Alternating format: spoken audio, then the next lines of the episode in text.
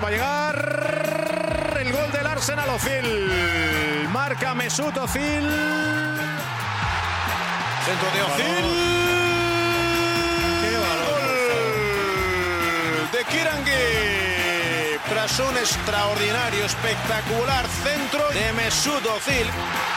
This is Arscast Extra. Hello and welcome to another Arscast Extra, as always, with James from Gunnerblog. Good morning to you. Good morning, sir. Um, I don't have to ask how you are because we didn't win, so that means nothing bad has happened to you. I'm fine, perfectly fine, yeah. All good with me. Boo! Sorry, everyone. Um, yeah, good. Good weekend. Well, yeah, football aside, not too bad at all. Went to see James Bond last night. How bad was it Not on a man, scale? the, fi- the film. uh, on a scale of one to like absolute shit, how bad was it? I mean, it's mental, obviously. I don't know if anyone's sort of like watching it with that in mind, how unrealistic it is. But if you are, if you're someone who's bothered by logic, you will struggle to enjoy this film. Hmm. If you just like a man in a suit going around telling everyone who he is, despite supposedly being incognito, then you'll be fine. I mean, there's there's so much about it that's mind blowing when you step back from it. It. His choice of attire, mental at all times, so impractical. You know, if you're gonna if you're gonna fight someone on a train, maybe some sort of you know cat suit or something, Or, would be more or dare, dare I say it, some uh, some McNicholas style uh, tracksuit bottoms would give you the freedom to I mean, look. to do those kicks. Thank you. I mean, this is this is where I'm coming from. Hmm. Um, but anyway, he's he's the worst spy ever. But other than that, it's it's quite a laugh. Yeah. What about you? Good weekend. Yeah, not, nothing nothing too uh, hectic or strange or startling, to be perfectly honest. Um, didn't do an awful lot. Sat around waiting for the Arsenal Tottenham game. Hoped for better things from Saturday, you know, from the football that we got. But uh, it's it's proving to be quite a tight Premier League this season, is it not?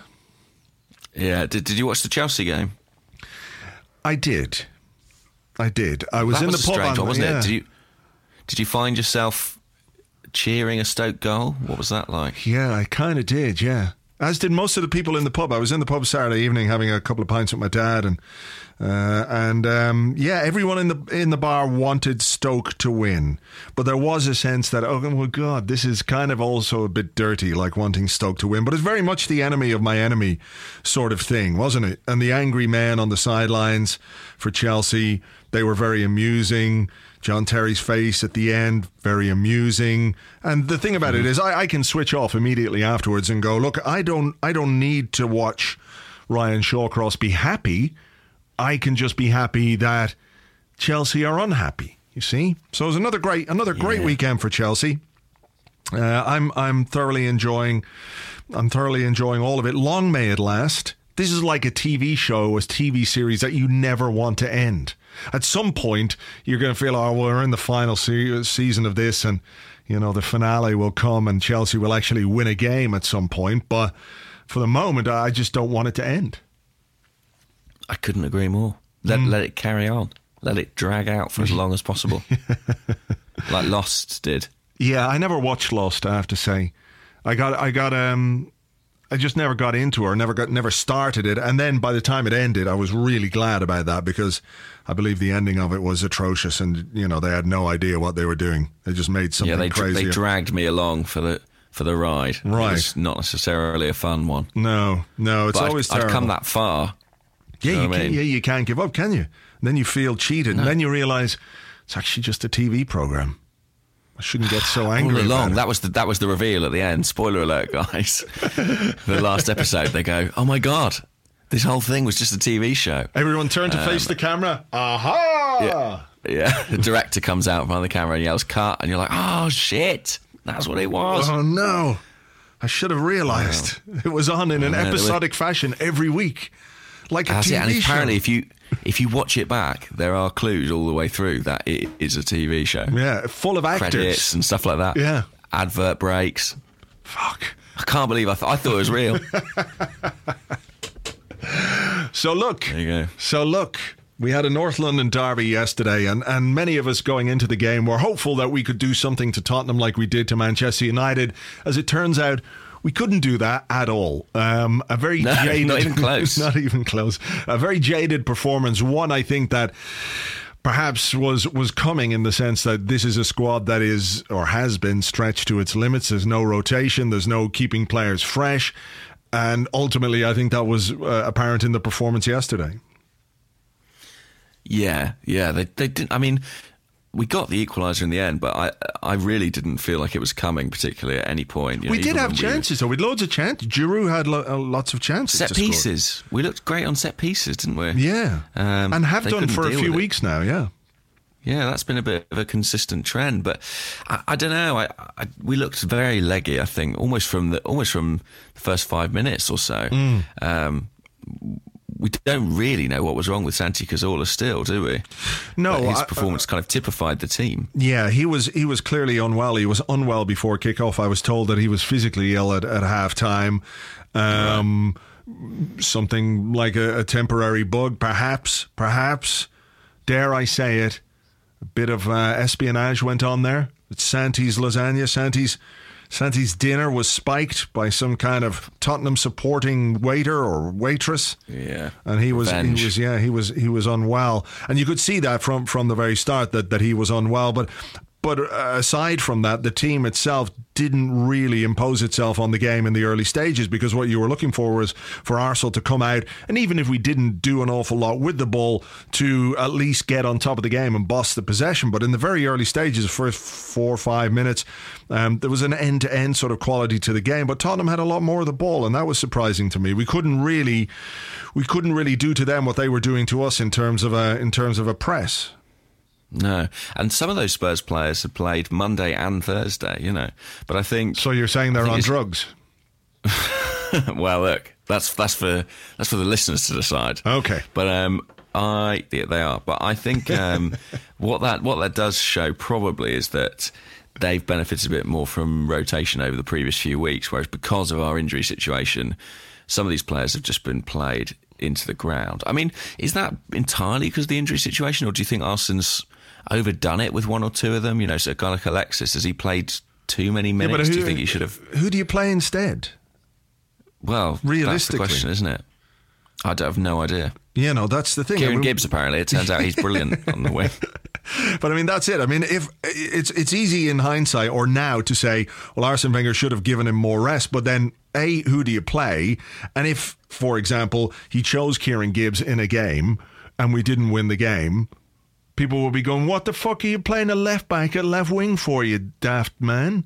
You know, that's that's hmm. there's a sort of a no-win element to it there, but it do, it does come back, I think, to the injuries and something we discussed, you know, in, in the past that that the amount of players that we have out and the players particularly that we have out are ones that can make a difference in the attacking third. So, you know, it's okay if you want to rest Alexis for Danny Welbeck, for example, or even Thomas Rosicky, or even um, uh, Jack Wilshere you know, Theo Walcott. These are guys that you could realistically rest Alexis for.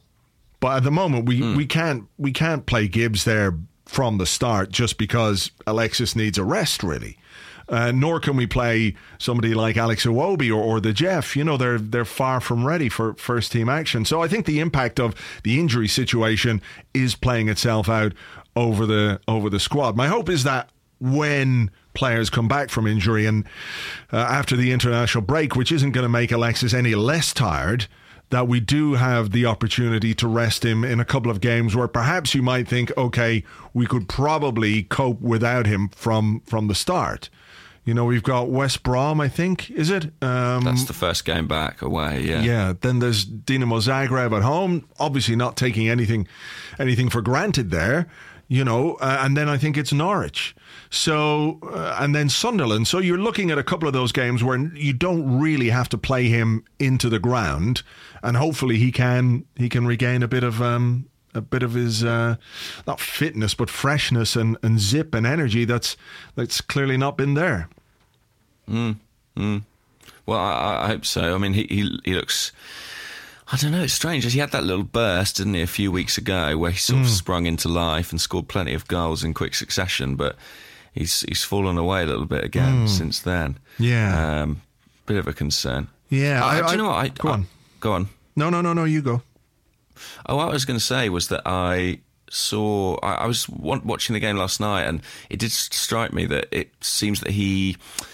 Well, as well, actually, he does look fatigued. It, he performs slightly worse, I think, alongside Olivier Giroud than he does with Theo Walcott. I just feel like it suits him slightly less, which is somewhat Hmm. surprising. And then I saw Tim Stillman on Twitter said that I think in the last four games Alexis and Giroud have played together. Alexis hasn't managed a shot on target. Now, obviously, that that could be pure coincidence that statistic, but I do wonder if there's something about the space that Walcott generates with his movement and the fact that he pulls outside and Alexis drifts infield that maybe makes him a little bit more dangerous and brings slightly more out of him. Yeah, perhaps because I think Giroud tends to stay fairly central.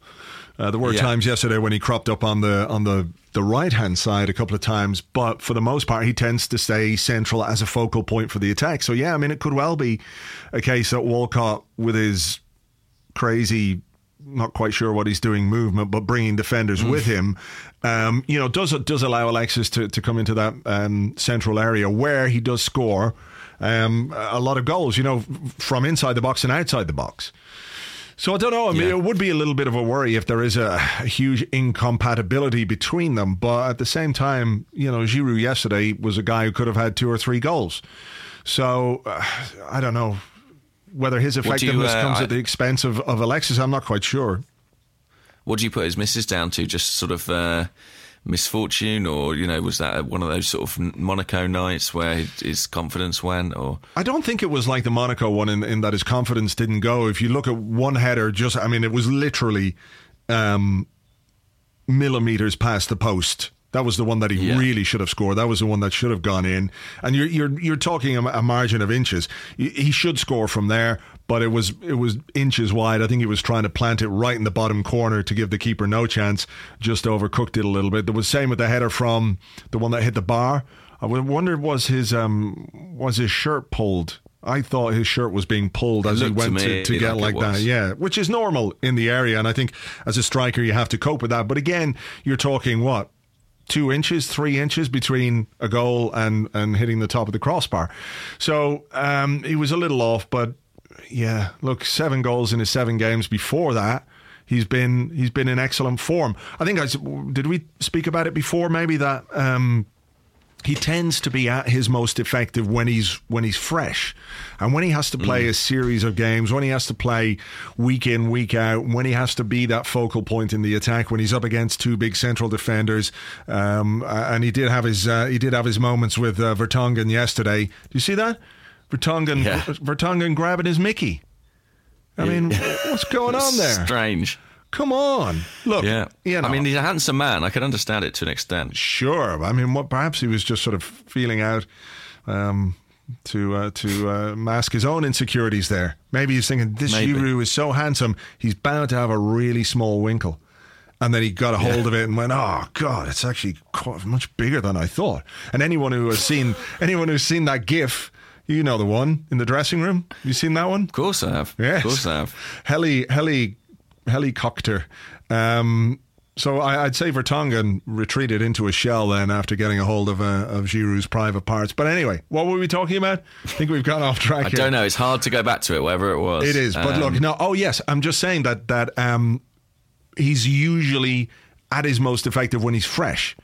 And maybe there was just a touch of tiredness, a touch of uh, touch of fatigue to his game yesterday, and that uh, that manifested itself in the in the finishing that wasn't quite right. You know, so I think this is the benefit of having Walcott fit, is that it allows you a to rotate your your your forwards to keep them both fresh, and, and that then gets gets the best out of them. You know, so I think there was an an, el- an element of that yesterday.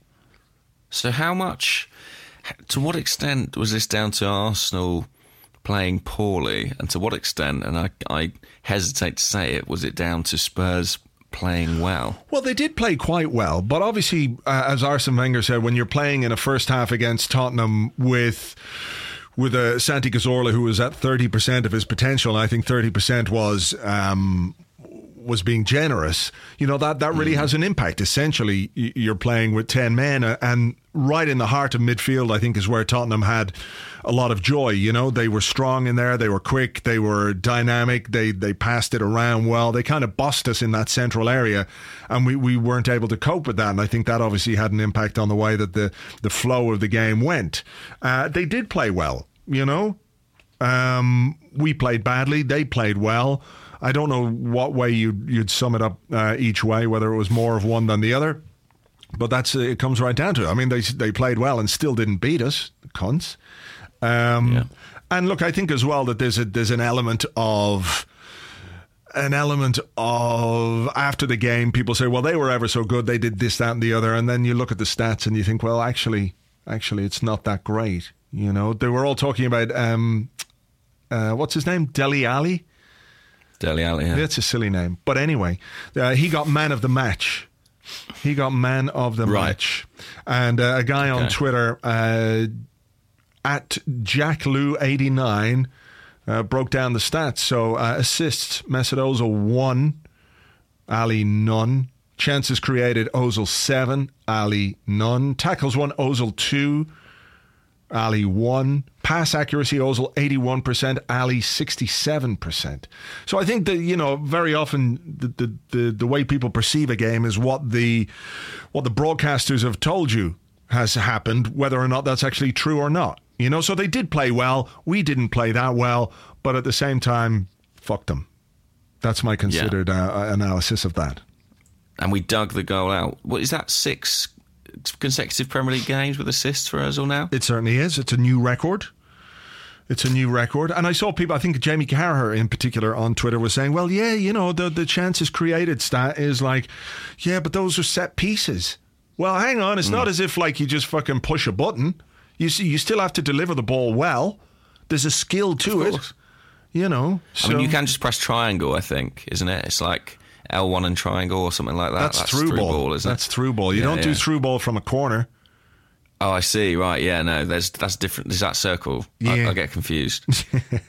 It's circle, I think. Yeah, yeah. Depends on what But way you have anyway, the I- buttons. you know. it depends. You can configure it different ways, can't you? Mm. But he, um, yeah, I, I mean, look, he, he wasn't hugely involved in the game as all, but it was a brilliant pass, I thought, for the goal. Yeah. and I really enjoyed the way Lloris sort of like. Uh, he sort of spread. He sort of spread himself too much. That sounds wrong, but he sort of threw his body in the air like he expected Gibbs to make really good contact on the ball. Yeah. very naive. A man who's never seen Kieran Gibbs have a shot. Hang on now. In fairness, I think Gibbs scored a cracking goal against. Was it against Swansea? Flying volley kind of a thing. Am I wrong there? oh yeah, I've got a vague recollection of that. That was a great goal, I think. Uh, and perhaps if he had made good contact with it, it wouldn't have been a goal.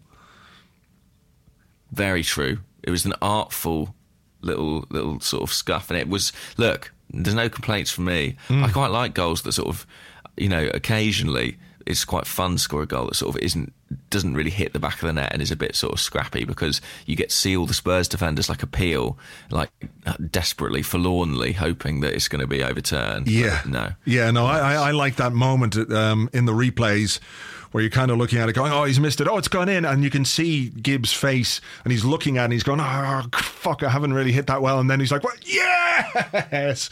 And it's gone Yeah. in. I really, I really enjoy that. Flamini's uh, reaction to it was fantastic as well. yeah, Flamini. there's There's, a- a, there's a great, great- photo yeah. of uh, from inside the goal of Flamini seeing. And of course, Flamini's he's there, isn't he? uh, Three yards out, the poacher, looking for another goal against Spurs. Gerd Muller himself. I think I saw a stat today that Mathieu Flamini is unbeaten in games at the Emirates Stadium. Well, I think I think uh, that tells you everything you need to know about our team selection for the rest of the season. Yeah. You yeah, know? There you go. Just you- we've got to play him every game. What about Uh, Mesut Ozil though? Let's let's ch- chat a little bit about him because very often when Arsenal have played well, Ozil plays well.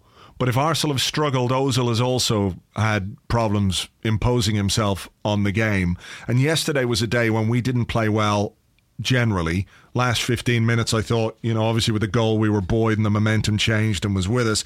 But what about Ozil contributing and making that impact despite the fact that the team didn't play well? I mean, that's what you want, isn't it, for a guy of his caliber to step up and get you something from a game like this? Yeah, definitely. I mean, it's and that's a big change. I think you know we've talked about this in the past, but I think that's an area where he really struggled. His performances were kind of symptomatic of Arsenal's general performances, but as you say, nothing really clicked yesterday, and yet he was a, a uh, you know even even at times where he, you know like Jamie Carragher says he didn't seem to be in the game that much. He was still delivering chances for other players. You know, his set piece delivery was very good. His movement was dangerous. He was inventive. He had ideas. He was involved in everything that was good that we did do, limited though that was. And crucially, contribution uh, with the assist. I mean, you know, it's. I saw someone yesterday on Twitter saying another pundit saying, "Oh, no one cared about assists until the early '90s when fantasy football came in."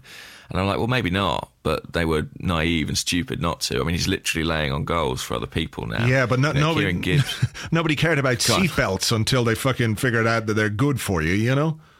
Exactly, exactly. You know, it's like when they were telling you everyone smoke in the 60s, you know, it's fine. um, you know, just because something was a certain way in the past doesn't necessarily make that right. And Ozil, I mean, he's so important to this team at the moment. And I think I can't see a, a better player in the Premier League on form. I have to be honest. Looking looking up and down the division, I mean Jamie Vardy maybe, but in terms of the sort of sheer individual contribution that he's making, mm. it's, all, it's, almost unparalleled. So I think we're very lucky to have him. Yeah, yeah. The creativity is something uh, that you re- obviously really need in any team, but the fact that he's doing it and he's doing it on a really consistent basis. Um, you know that was that was a a charge that was leveled at him that he wasn't consistent enough, that he didn't do it in big games, that he didn't do it. Uh, he wasn't there like a force of nature. People want a forty-two and a half million pound player almost to be like a Ronaldo, like a Messi, a guy who can who can get you something when when when everything else isn't quite happening. And maybe we're starting to see signs of that. Yeah, I think you know, while some of those charges were unfair, some were justified, and I think he has answered a lot of them with his form this season. Mm. What about the goal we conceded? Um, Laurent Koscielny, bad decision from him, or yeah, frustrating, wasn't it? I mean, not not. I mean, a very different scenario, but not dissimilar miscommunication to the one in midweek with Robert Lewandowski. Was it? You know, one one stayed, one went, kind of thing. Um, and we got it wrong. Uh, it's it's frustrating because it was a very simple goal to concede, wasn't it? Just a long ball. Yeah sort of in behind. You, you know, you should be better than that, really. But yeah, when, when um, you're when you're making Danny Rose look like um, you know someone who can actually play football, there's something gone wrong. Or something, yeah. yeah. Uh, something's gone wrong. Yeah, I don't know. I mean, who do you apportion blame to out of that one? Is it is it Koscielny for? I mean, yeah, I, I don't think he should have one more up. fault than the other. Yeah, I don't think he should have stepped yeah. up. To be honest, he should have just stayed with the man. Um, but you know, yeah, I think that's that's where the, the, the, main issue was for me. I thought Kane got a bit lucky with the finish as well. There's no way he meant to bobble that into the ground and over Cech's leg. I mean, it just skimmed the top of Petr Cech's leg. Uh, I think he miskicked it and got lucky. Do you think Cech sort of went the, the wrong way slightly? I thought no. it was a bit odd that he sort of fell to his near post because I don't know. It seemed obvious to me Kane was going to open his body out in that way, but mm. I guess he was looking to blame. Yeah, I think he was Go looking on. at it. I think he was looking at and him maybe just tucking it in at the near post and then using his legs to, to make the save if he went the other way.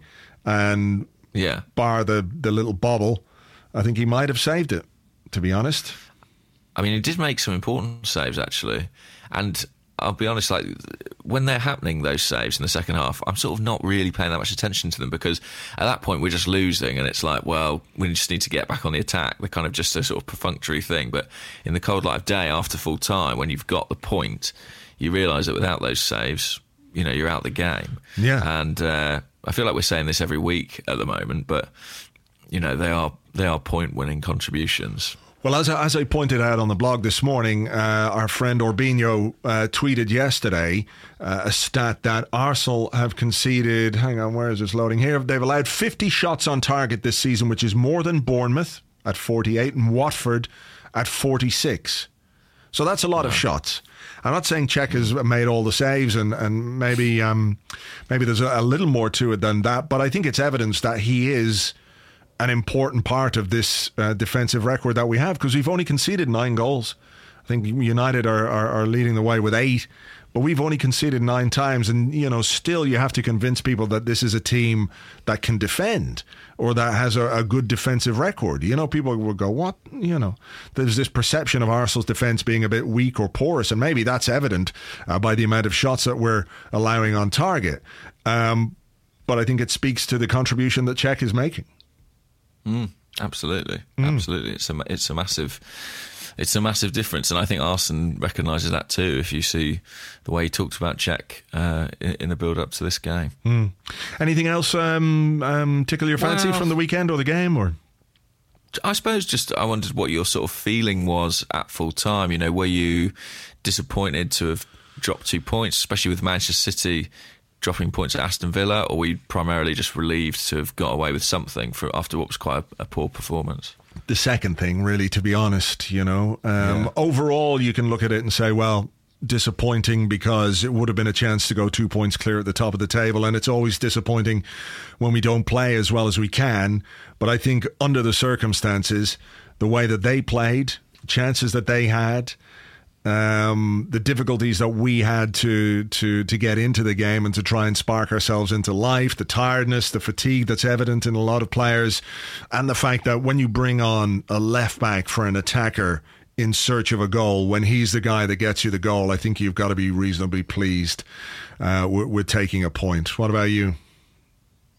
Yeah, completely the same. I mean, you know, even when we were sort of chasing the win in the last few minutes, I had one eye on the other end of the pitch, going, oh, "I'd rather we just sort of played this played this out now." You know, took the point because I think, given the paucity of quality in our performance, I thought it, a point was more maybe than we deserved. And, you know, obviously losing to Spurs is unpalatable. It means we keep pace with Manchester City. And as we've just talked about, we have actually got some opposition coming up who should be a little bit easier to face in the Premier League. So yeah, I think given how how exhausted our resources were at that point, I was I was very happy indeed to take take that point. Mm. There's always this thing when when we scored and we got the goal, it was like one one. I'm immediately hit with this nervousness I don't know why, because you want yeah. to score, and there's this nervousness that oh god, well one one now we got if we lose it from here, you know, even though you're already losing. But I have to say, after the game settled down again in a couple of minutes, I never felt like we were gonna we were gonna concede again. So from that point of view, it, it felt relatively relatively comfortable in the, in the final stages. So um, I think that's maybe a, a, tribute to the guys and the way they dug in, and, and and ultimately when the goal went in and when we got that goal. I think Tottenham immediately felt tired. You know, they put a lot of work in. I think they felt the three games or uh, in six days in those final 15 minutes. I think so too. I think so too. But, uh, you know, um, I don't necessarily think it was a particularly fair result, but let's call it one. And uh, let's be let's be mightily relieved to, to get it. All right, okay. We're going to take a break. We're going to come back with some of your questions in part two right after this.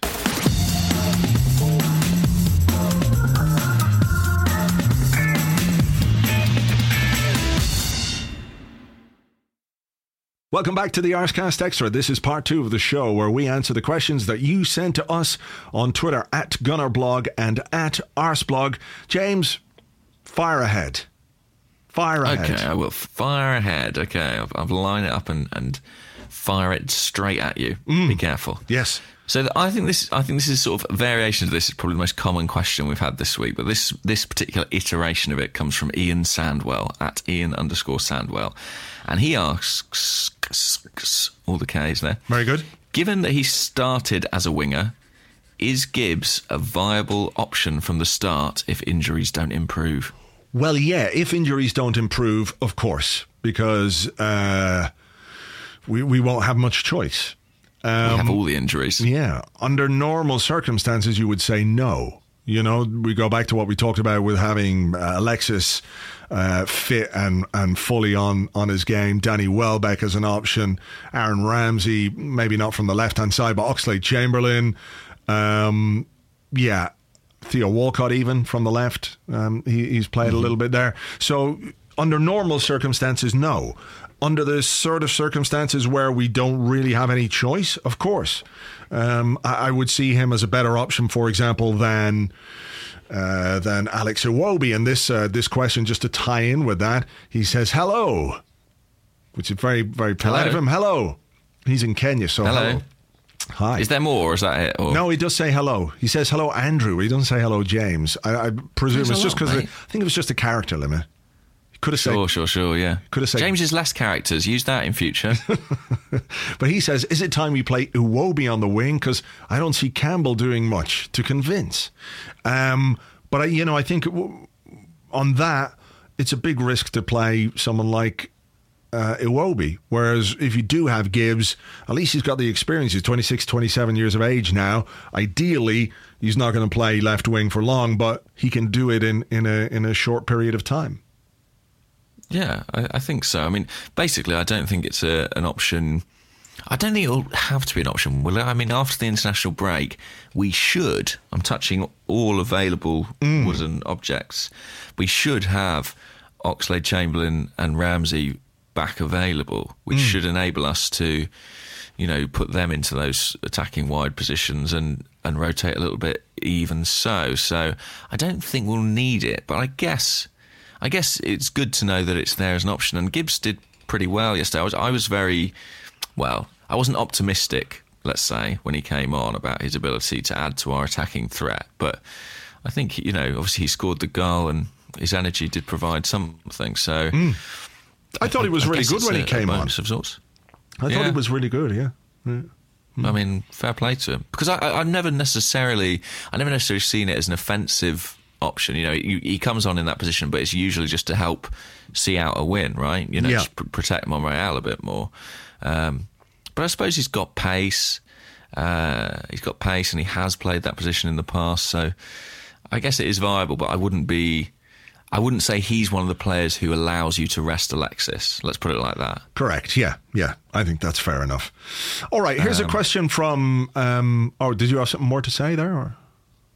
Well, yeah. I mean, I'm going to go sort of two for two, only because you touched on it. Okay. Um, and John, who's at Ormy88, asked, "Has Joel Campbell done enough in these past three games to convince you he has a future at the club?" Um, I think what he's done is shown that he can be a useful squad player when we're in the kind of position that we're in at the moment. Um, I think w- one of the players actually might have been Gibbs himself actually who said, "Look, when it comes to the performance level of people like Debuchy and Campbell." uh, who haven't really played all season and then have played essentially three games in a row. They've gone to Swansea, they've gone to Bayern, they've played then a, a North London derby. That perhaps there's a bit of a there's a bit of a natural tail off there in terms of in terms of their energy and their performance level. Um, you know, I don't think he's ever going to be a first team regular at Arsenal, but given the amount of injuries that we have, he's not uh, he's not a bad guy to have around on the bench. Because where would we be without him yesterday? You know, who do you play on the right hand side? You're forced literally into playing somebody like you might have had to play Arteta, um, Arteta in midfield and push Cazorla out, which would have been a disaster anyway. Then because Cazorla was was so unwell, so it's it's Yeah. just trying to find out. Um, you know how exactly he fits in. So you know, people talk about having depth of squad or having no depth of squad, but you know he's he's the deepest part of our squad, and over the last few games has proved has proved reasonably useful. I think. You? Yeah. Would you still have him behind Alex Oxlade-Chamberlain in the pecking order? Yeah, yeah, I think so. I think the manager certainly does. Um, but I think there's also perhaps something for Oxlade Chamberlain to take from the performances of Campbell since he's been given a go in the team. You know, maybe he hasn't been hugely effective in all the games. He was very good against Swansea, I thought. He tried hard against Bayern. He tried hard again yesterday. Um, but there's something that he, that Oxlade Chamberlain can take from that that he wasn't ever found wanting in terms of his effort or his defensive um, his defensive diligence or, or what he was supposed to do there. Um, maybe like Oxlade Chamberlain, he was a little bit little bit wasteful on the ball at times. Um, but you know, I would still see the Ox as as preferable to to him at this moment. What do you think? I would agree. I would concur with you on on on that. But I think it's.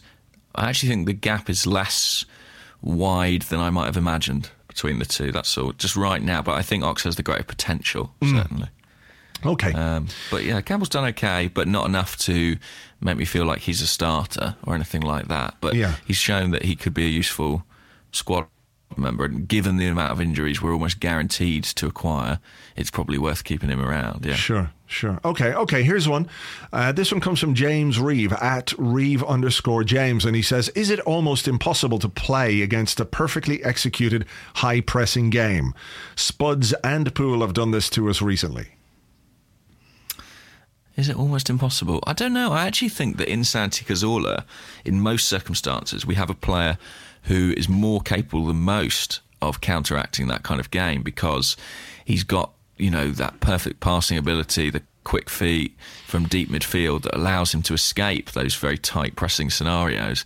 I think the big problem we had yesterday was that he just couldn't couldn't do it. You know, we, we talked about him being ill, but he it, it really, really interrupted the flow of our game and it allowed Spurs to capitalise on that. And then when you replace Cazorla with somebody like Flamini at half time, obviously the technical level's not quite the same. So you can't escape from those scenarios in the same manner.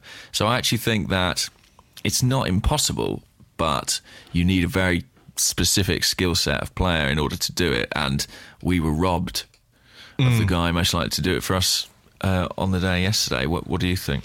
I think that the best way to counter a high pressing system is with with with, um, with good passing, safe passing, and movement. And I think that mm. ties into a what you're saying about Cazorla and b a team that's slightly tired. There was one point I remember in the second half. I think it was relatively early in the second half, and Monreal had the ball around the halfway line, and you could see him look forward looking for a pass, looking for some movement, looking for somebody to, to come to him and look for the ball, and he didn't find it, and he had to go backwards. And that then allows uh, the opposition to kind of press the centre halves, and the ball go back to the goalkeeper, and he pumps it long, and then you're sort of in the 50 50 situation again. Um, so I think a lot of a lot of being able to counter that system is uh, fresh legs and movement. And assurance on the ball, and we didn't have that in the centre of the park. I thought Coquelin was was good um, Yeah, because he did have he did have a lot to do. And w- one of the things that perhaps is overlooked in his game people look at him and say right he can tackle. He he adds some snarl. He adds some bite you know but he is very good on the ball. I think he's much better on the ball than people give him credit for.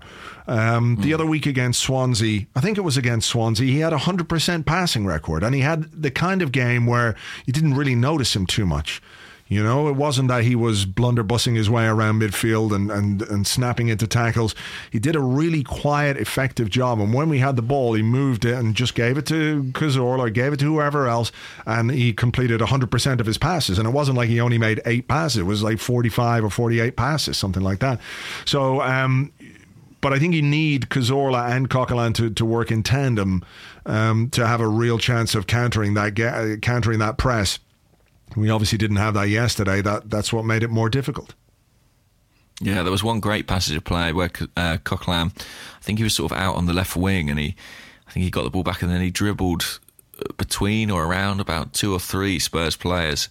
Just showed really impressive close control, and I do think that because he's probably not because he's so different to a lot of the other players in the Arsenal midfield. I do think that that skill level gets overlooked, but. Uh, yeah, he's clearly clearly gifted as well as uh, Yeah. gnarled, as you say.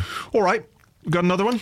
Um, yeah, this is interesting. We talked about the absence of Theo Walcott and how that might have affected the team, but uh, at Guna underscore Rafa asks, how important is Aaron Ramsey to the balance of this team?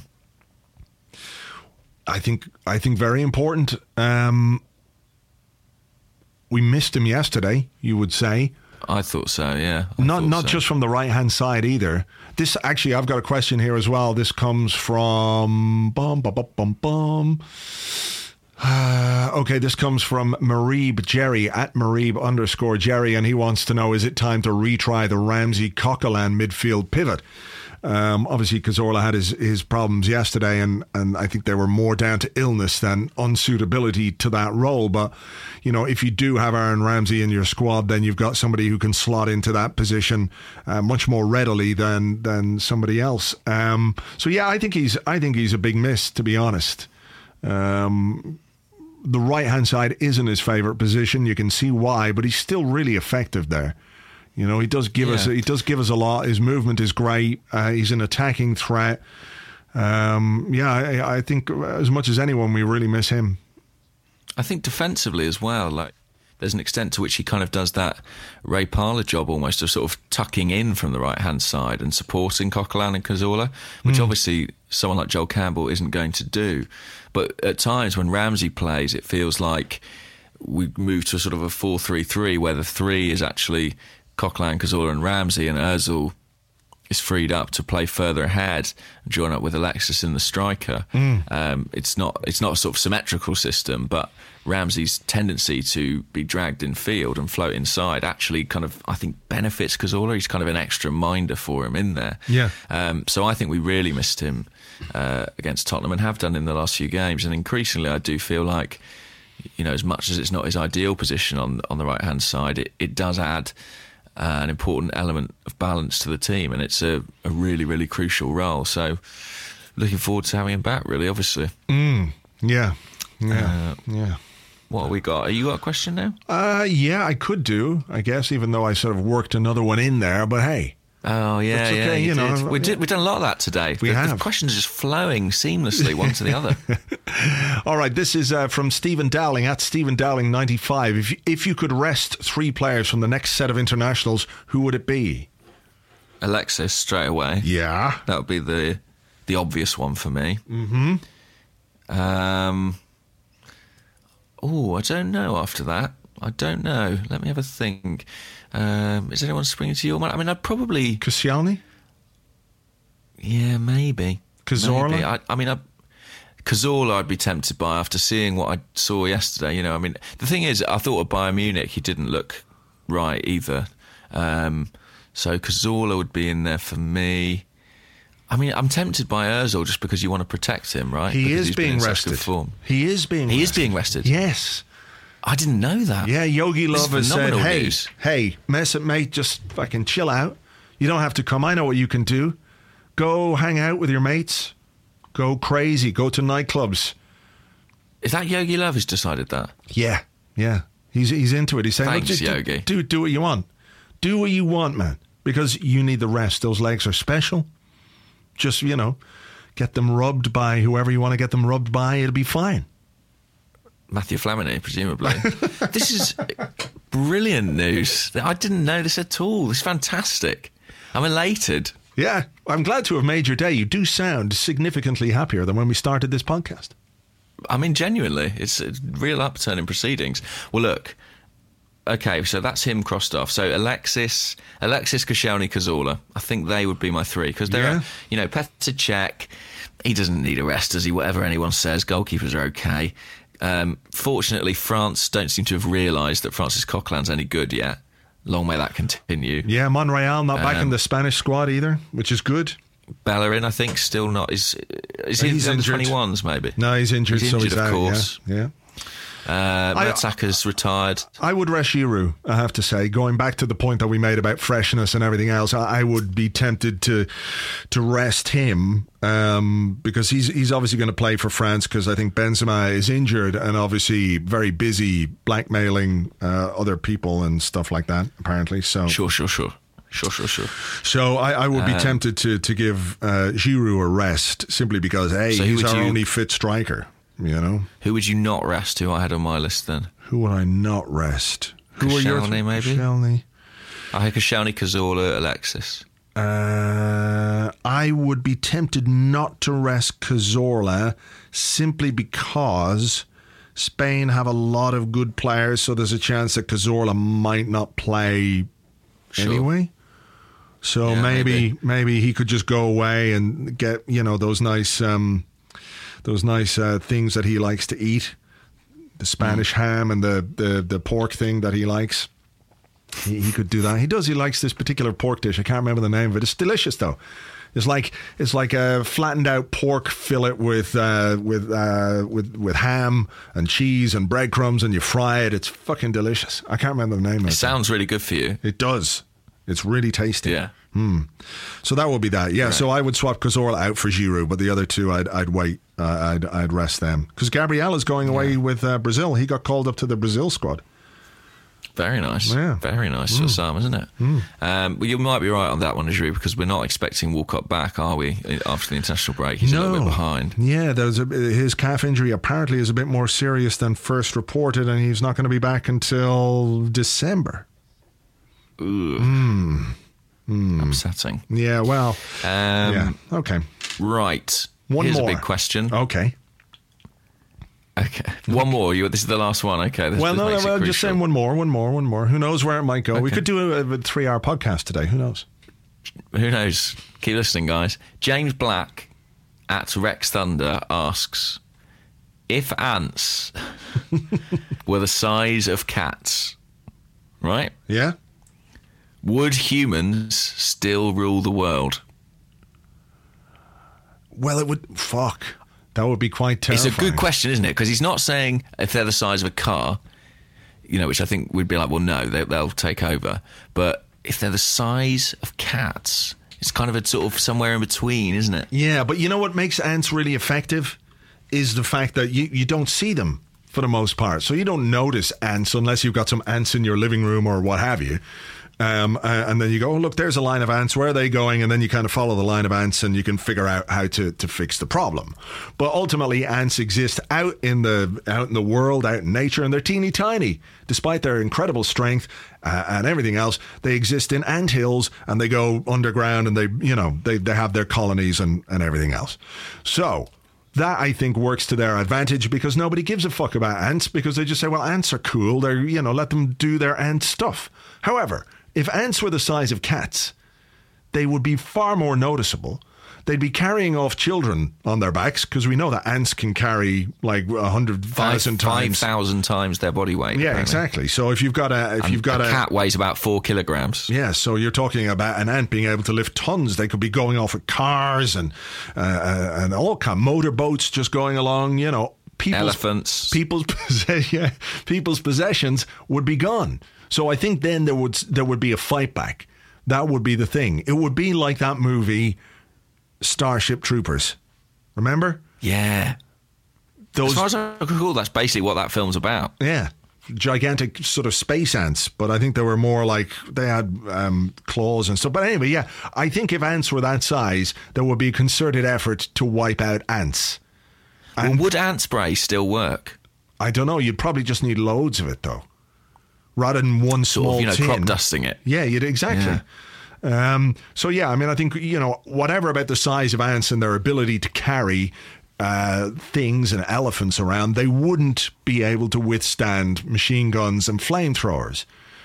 It's the number though that would be the problem because there are literally millions and billions and billions and billions of ants. So if all of a sudden all the ants in the world became cat sized, I think we'd have big problems because the earth would be churned up. I think buildings would collapse, all kinds of. I mean, imagine there's an ant hill in your garden with mil- millions of ants, thousands of ants, and they're tiny. You don't care. But the minute they become cat sized, you know, your garden would just be full of gigantic ants. So I think there could be Yeah. there could be an effect on human society. I think many humans would die if if the ants were um, then decided that they wanted to eat humans, uh, which we don't know. I mean, they might just be into eating leaves and shit like that, like they normally do, and grubs and what have you. But who, who, you This is the thing. We don't really know. They've, they're so secretive, usually, ants. yeah, yeah, they don't have an agenda, you know, um, posted online or anything. That's that's the, The thing is, for so long, humans and ants have lived together in peace. It would be a shame for that all to come crashing down. Yeah, I mean, it would be good if we could perhaps align with the ants to take out a hmm. common a common enemy, like Chelsea or wasps. Wasps, I think, would be good. Wasps are absolute cons. They really are the worst. Wasps and dolphins. Dolphins, no, I'm telling you, you're wrong about dolphins. Oh no, fuck off. Dolphins are the worst. Why? They're so happy. Look at their little happy faces. They don't they only want you to think that they're happy. They're planning shit, man. Dolphins are up to something. They're really up to something. I'm convinced of it. You know? Right. I don't trust Yeah, them they- one bit. You can't trust them. Too clever. Yeah, too clever by half. So I wouldn't I wouldn't trust well. a dolphin at all. You know, regardless. I mean, if a dolphin came to me with a business opportunity, I would think twice before investing any of my own money. would probably be like a timeshare or, or one of those pyramid schemes, you know? What about a massive ant if it approached you with a business opportunity? Well, it would depend on what it was. You know, I'm, I'm a very conscientious uh, person, so I'd want it to be something that was good for society as a whole. So if he came to me and said, "Look, this is a way that we could." We could make um, starving children not starving, and not like that guy who got that drug that cures AIDS and put it up by a billion pounds. You know, whatever that. No, so maybe, maybe if he was not that guy, I, I would be happy to discuss it with an ant, but not with a dolphin or a wasp or Chelsea. If you're wondering at home, this is the three hour podcast, and it is now quite a lot later than when you started listening. Um, but we have at least solved this whole ant dolphin issue. Yes, we certainly have. Okay, I've got one final question. Uh, it comes Go from then. Richard Pike at Richie underscore J279. And he wants to know uh, you're a billionaire intent on buying a Premier League club to be the next city. I guess he means Manchester City, that kind of investment. Right. Which club would you pick? Not AFC. So you're not allowed to pick Arsenal. Who would you pick if you So were a I'm buying billionaire? a club that I can just put money into, basically. Um, and well, I don't know. Um, I'm looking up and down the league table. It would I depend mean, what your ambition is. teams. Yeah, well, that's the thing. Nobody said you have to make them a success, right? So why couldn't you? Uh, why couldn't you just uh, pick Tottenham? That do, would be quite funny. Do what you want to. because the the scale of their failure would only be amplified by the nature of their resources. Hmm. Um, so you could buy Spurs and then just fuck with them. Yeah, like untouchably. It would be amazing. You could do whatever you wanted. Hire whatever. Well, I think we know who you'd hire as manager. Well, he'd be straight in. He'd be straight in, Tiger Tim. Welcome back, Tim. There'd be an incredible unveiling. Um, I'd Tim- sign Tim, Tim and I'd and let you- him have, New captain Emmanuel Emmanuel Adebayor. Adebayor. yeah, club captain. Yeah, straight Yeah, in. yeah. the dream team. yes. Um, what about the stadium? Where would I put the stadium? Because they want a new ground, don't they? Well, I mean, I think I think they they uh, I think they they have to stay where they are because you want you wanted to impact them in, in the biggest way possible. But rather than Sure. rather than put in sixty thousand seats or whatever they do, put in twenty thousand really big seats and insist that only one person can sit on each one. Nice. So everyone's quite far apart. Yeah. Really far apart. You've got a full stadium every time because they'd still have 20,000 fans coming every week uh, until such time as we really got to town on, on the, the playing squad. Sure, sure, sure. and then you'd, then you'd have to, Uh, then you'd have to do things like, um, do sort of commercial deals with the most reprehensible people in the world or the most, the worst brands, you know, that kind of way. Yeah, yeah, yeah. Like, what what could you have on the shirt? Uh, that would be great. Yeah. Um, Like, uh, Canon. You'd have to do a deal with Canon, right? The Canon, printers. that'd be great. Yeah, yeah, yeah. There was there have been some great bad uh, sponsors as well down the years. Um, Bimbo was a good one in Spain. it's, a, it's a brand of bread. Oh God, have you ever Uh, eaten that bread? Yeah, it's not really bread, is it? No, it lasts for months. It's fucking It's- terrible. I think they take it into space. yeah, it, it's like one of the only sliced breads that you can buy in Spain. But you look at the, the you know, you buy a, a, a sliced bread here and it says whatever date it is today, it's the 9th of November and it'll say best before the 14th of November. And even after two or three days, you know, the bread only then becomes good for toasting. Don't go there. But um, the bimbo stuff, it lasts forever. Forever. It's, strange. It is Bizarre. strange. Um, and what about the transfer window when that came around? I mean, obviously, obviously, you'd immediately sell off any players they had any affection for, Yeah. like Harry Kane, Yeah. to to anyone. Um, but who would you be looking to recruit? I mean, I guess you just want to assemble. the most, most hideous- expensive. Yeah, but the most expensive squad of all time. So you want to pay like 25 million pounds for Joey Barton, you know, No. that kind of way. That's it. That's it. Yeah. I mean, Artur Boruc, for example, the Bournemouth goalkeeper. I'd be I'd be lodging a thirty million bid for him Yeah. early doors. Exactly. He- Chris he'd be- Samba in at centre half. yeah. Why not? Yeah. Why not? Um, to be fair, Manuel Labue is a free agent, so That would maybe, really maybe get them. him on board. Yeah, that, they'll love to see him dancing away as the goals fly past him. Um, so yeah, I think that's the way to do it. Buy Spurs, take them apart from the inside. Absolutely, absolutely wreck them. Yeah, that would be what I would do. Yeah. Yeah. All right. Cool. Great fun. Brilliant.